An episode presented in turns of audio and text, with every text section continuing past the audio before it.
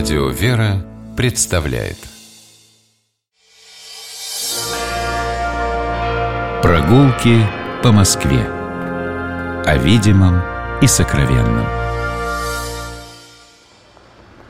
Дорогие слушатели, приветствую вас. Я Алексей Пичугин. Мы гуляем по Москве, по нашей замечательной столице. Сегодня вместе с москвоведом, историком Игорем Горьковым. Здравствуйте, Игорь. Здравствуйте, Алексей. Здравствуйте, дорогие радиослушатели. Рад вас видеть. Сегодня Взаимно. в очень интересном месте, которое многие москвичи знают. Это Якиманский сквер.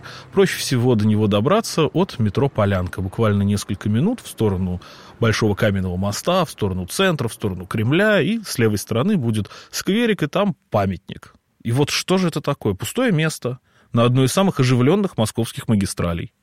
Да, вы знаете, есть такая поговорка, что святое место пусто не бывает. Но это не всегда так. Это место очень интересное и святое, но до сих пор, по сути, пустует, потому что, конечно, фигура деятеля международного революционного движения Григория Димитрова – это тоже не кирзац. Э, его жизнь никак с этим местом не была связана, э, да и настолько, наверное, он был значимой фигурой для того, чтобы ставить этот памятник э, на одном из самых оживленных перекрестков Москвы. А исторически здесь располагался целый квартал Замоскворечья, одного из интереснейших районов нашего города. Район Замоскворечья находится по ту сторону от Кремля за рекой Москвой. Ну, в данном случае еще и за водоотводным каналом. Эти слободы когда-то принадлежали великим князьям московским. Э, первое упоминание об этой местности встречается еще в завещании великого князя Дмитрия Ивановича. Позднее там возникли государевы слободы, как раз вот по э, правую сторону от Большой Полянки, на которой мы с вами сейчас стоим, Алексей, э, заканчивалась Кадашевская слобода. Ну, о ней мы О ней мы поговорим. еще поговорим Такое отдельно, но знаковое. это, тем не менее, вот ее конец. И если вы внимательно посмотрите, сейчас стоит за Большой Полянкой, вот там, где как раз впереди уже видна улица Серафимовича, большое желтое здание пятиэтажное, дом 4. Это на самом деле дом, построен для сотрудников НКВД в 1939 году на месте разрушенного храма Косьмы и Дамиана Кадашевской слободе. Это и был, вот, можно сказать, рубеж Кадашевской слободы. А по этому храму улица, на которой мы с вами сейчас стоим, в этой своей части исторически называлась Космодемьянской. А Якиманка это ведь тоже может быть, для кого-то это прозвучит удивительным, но церковный термин. Совершенно верно. И для того, чтобы понять, почему улица Якиманка так называется, нужно сейчас посмотреть на левую сторону. Вот мы видим, как несутся мимо нас машины сейчас по Якиманскому проезду. Это Но не сам... Якиманка, что важно. Это не Якиманка, потому что исторически Большая Якиманка, она э, начиналась от водоотводного канала, когда-то от старицы реки Москвы. И вот э, обратите внимание, Алексей, сейчас напротив нас, э, на другом э, конце Якиманского проезда, уходит между домами малоприметная улица. Это и есть начало, собственно, Большой Якиманки. Да, там вот президент-отель, здесь... за ним еще одно такое современное совсем здание, и вот пошла Якиманка. Да, и вот, соответственно, здесь она подходила, здесь она поворачивала, улица была ломаная, как тогда говорили. И вот как раз там, где она ломалась, стояла церковь. Церковь Благовещения с пределом делом святых Иакима и Анна, родители Пресвятой Богородицы, напомню нашим радиослушателям. Это очень древняя церковь, впервые упоминается в документах в 1493 году, а то здание, которое исторически существовало на этом месте в обозримом прошлом, было построено в 1684-86 годах. Церковь э, была характерна для московской архитектуры того времени с большим количеством декоративных элементов, наличников, кокошников, и она была очень нарядна, но не этим она была знаменита среди москвичей. Дело в том, что в этом храме находилась чтимая икона целования Иакима и Анны. Эта икона называлась «Зачатие святой Анны, егда зачат Пресвятую Богородицу». И вот эта редкая икона, где на православной иконе мы видим, как э, супруги дают друг другу целование любви. И вот э, этот образ, э, чудесным образом э, сейчас спасенный, и он находится в недалеко отсюда расположенном храме Иоанна Воина, он был для москвичей в старину как благословение на брачный союз. Молодожены приезжали в этот храм, они какому-нибудь вечному огню, да, они приезжали, они ставили свечку перед этой иконой, они э, к этому образу прикладывались, они получали от этого образа благословение на дальнейшую супружескую жизнь. И может быть, поэтому, когда храм закрывали в 30-е годы, эта главная святыня э, верующими была все-таки спасена и перенесена в храм Иоанна Воина. Который, там вы сейчас ее можете видеть сейчас. Там недалеко от метро Октябрьская, буквально 5 минут, уже по самой Якиманке, с правой стороны, если идти в сторону Октябрьской, будет Иоанн Воина, чудеснейший храм. А снесена церковь Якима Иоанна была? Она была снесена э, в 1969 году. Перед этим была Совсем борьба. Недавно. Э, надо сказать, что в защиту этого храма писал письма Павел Дмитриевич Корин, а, и, э, к сожалению, не удалось ее отстоять. И это понятно почему. На самом деле, э, именно тогда открывается аэропорт Внуково, аэропорт, по которому начинается международное сообщение, это правительственный аэропорт. И вот Якиманке суждено было стать новой магистралью. Именно поэтому на этой же самой трассе позднее возникает комплекс здания президента отеля.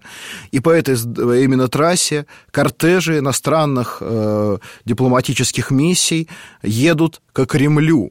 И поэтому, и... да, в 72-м не стало храма Казанской иконы Божьей Матери, где старостой был отец знаменитого писателя Шмелева, купец Шмелев, да, будущий кинотеатр Гаванна. Да, и именно все. поэтому, на самом деле, это вот к приезду, как утверждали, во всяком случае, Никсона. старые москвичи, к приезду американского президента Никсона, а, то, что оставалось тогда от храма э, Иакима Иоанна, было разрушено. Сейчас э, мы фактически вот с вами видим э, то место, на котором храм стоял, потому что по этому месту проходит сейчас Якиманский проезд, и вот маленький такой пустырек, который находится находится на противоположной от нас стороне сейчас, у дома владения номер 9, это, видимо, тоже был край э, церковной территории. А колокольня этого храма, она выходила на ту самую Большую Якиманку. Но, к сожалению, когда в 70-е годы прокладывали русло Якиманского проезда, который фактически э, был пробит э, от Большой Якиманки к Большой Полянке, целый квартал исторической застройки нашего Причем города был утерян. Относительно новый, потому что там там же стояли высокие доходные дома начала 20 века, которые были начисто как ластиком стерты по Якиманке, туда, в сторону Октябрьской. Насколько ну, я помню, там были и палаты 18 э, века, но, к сожалению, это теперь уже все э, только на старинных фотографиях. А вот то, что мы с вами можем увидеть, если сейчас развернемся и посмотрим в сторону Большой Полянки, это комплекс зданий Иверской общины сестер милосердия Красного Креста. Э, давайте подойдем к этому зданию поближе. И получается, что у нас в Замоскворечье, где мы сейчас находимся, не одна община милосердия. Все мы прекрасно знаем Марфу Мариинскую, о ней мы обязательно поговорим когда-нибудь, я надеюсь. А Иверская община, что же это такое? Спасибо вам за вопрос. Действительно, очень э, интересная история э, этой общины, потому что мы привыкли называть общиной милосердия Марфу Мариинскую обитель на улице Ордынка. Но исторически первой общиной сестер милосердия в этой части Москвы, да я думаю, думаю, даже и во всем городе, э, была именно Иверская община, которая здесь была основана 19 декабря 1894 года в день тезаименитства его императорского величества государя-императора Николая II. И это было э, богоугодное, благотворительное заведение э, Московского дамского комитета Российского общества Красного Креста, непосредственно развивалась эта община под э, руководством его председательницы Агафоклии Александровны Кастанда. Э, Агафоклии Александровны Кастанда? Да. Ох, как звучит. И э, в жизни этой общины большое участие принимал великая княгиня Елизавета Федоровна и ее супруг, великий князь Сергей Александрович, в то время московский генерал-губернатор. А, надо сказать, что тот комплекс зданий, который мы с вами видим сейчас, был построен для Иверской общины Стер Милосердия архитектором Челищевым в 1912 году на средства, которые выделила Елизавета Семеновна Лямина, знаменитая московская благодетельница из купеческого сословия.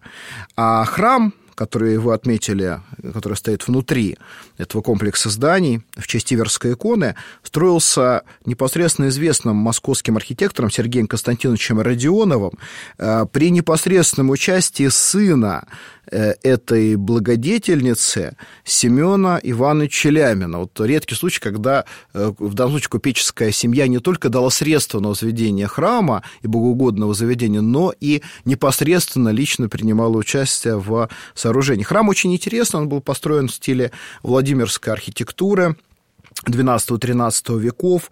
Э, внутри был мраморный иконостас. Рядом с храмом стоит э, небольшая звонница в псковско-новгородском стиле. В общем, это такое возвращение к традиции.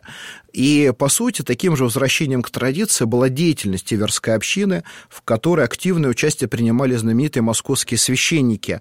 Э, прежде всего, я хотел бы отметить, конечно, протерея Сергия Махаева. Отец Сергий Махаев был рукоположен именно к этому храму в 1900 году, то есть он начинал там еще деятельность, он стал духовником сестер, и он не просто был только лишь приходским священником, он еще и был, можно сказать, идеологом сестринского движения. Он оставил свои работы, научные книги, а, жизнеописание сестер милосердия, наставление о том, как сестры милосердия должны себя вести. И потом, уже спустя многие годы, когда в советское время эта а, больница была превращена в обычную московскую городскую больницу, вспоминали москвичи, что оставшиеся там работать в качестве медсестер и врачей, э, те самые сестры той самой Иверской общины, они отличались своим необыкновенным отношением, ответственным отношением к работе и к больным. Отец Сергий был э, настоятелем этого храма до середины 20-х годов. В 24 году этот домовой храм был закрыт, а сам отец Сергий в 1937 году был расстрелян на Бутовском полигоне и ныне прославлен в сонме новомучеников исповедников церкви русской. Но еще один интересный батюшка тоже нес свое служение в этом храме в 20-е годы. Это был отец Константин Равинский, духовный сын отца Алексея Мечева, оставивший нам замечательную книгу «Записки старого священника». Э, ныне богослужение в храме возобновлено, но попасть туда можно только во время богослужения через главную проходную детскую больницу номер 20, э, которая сейчас принадлежит комплекс зданий Иверской общины. Спасибо. Я напомню, что мы сегодня с москвоведом, историком Игорем Горьковым гуляли в районе Якиманского сквера неподалеку от метро Полянка. И Алексей Пичугин. Всего хорошего и до новых встреч в нашем замечательном городе. Прогулки по Москве. О видимом и сокровенном.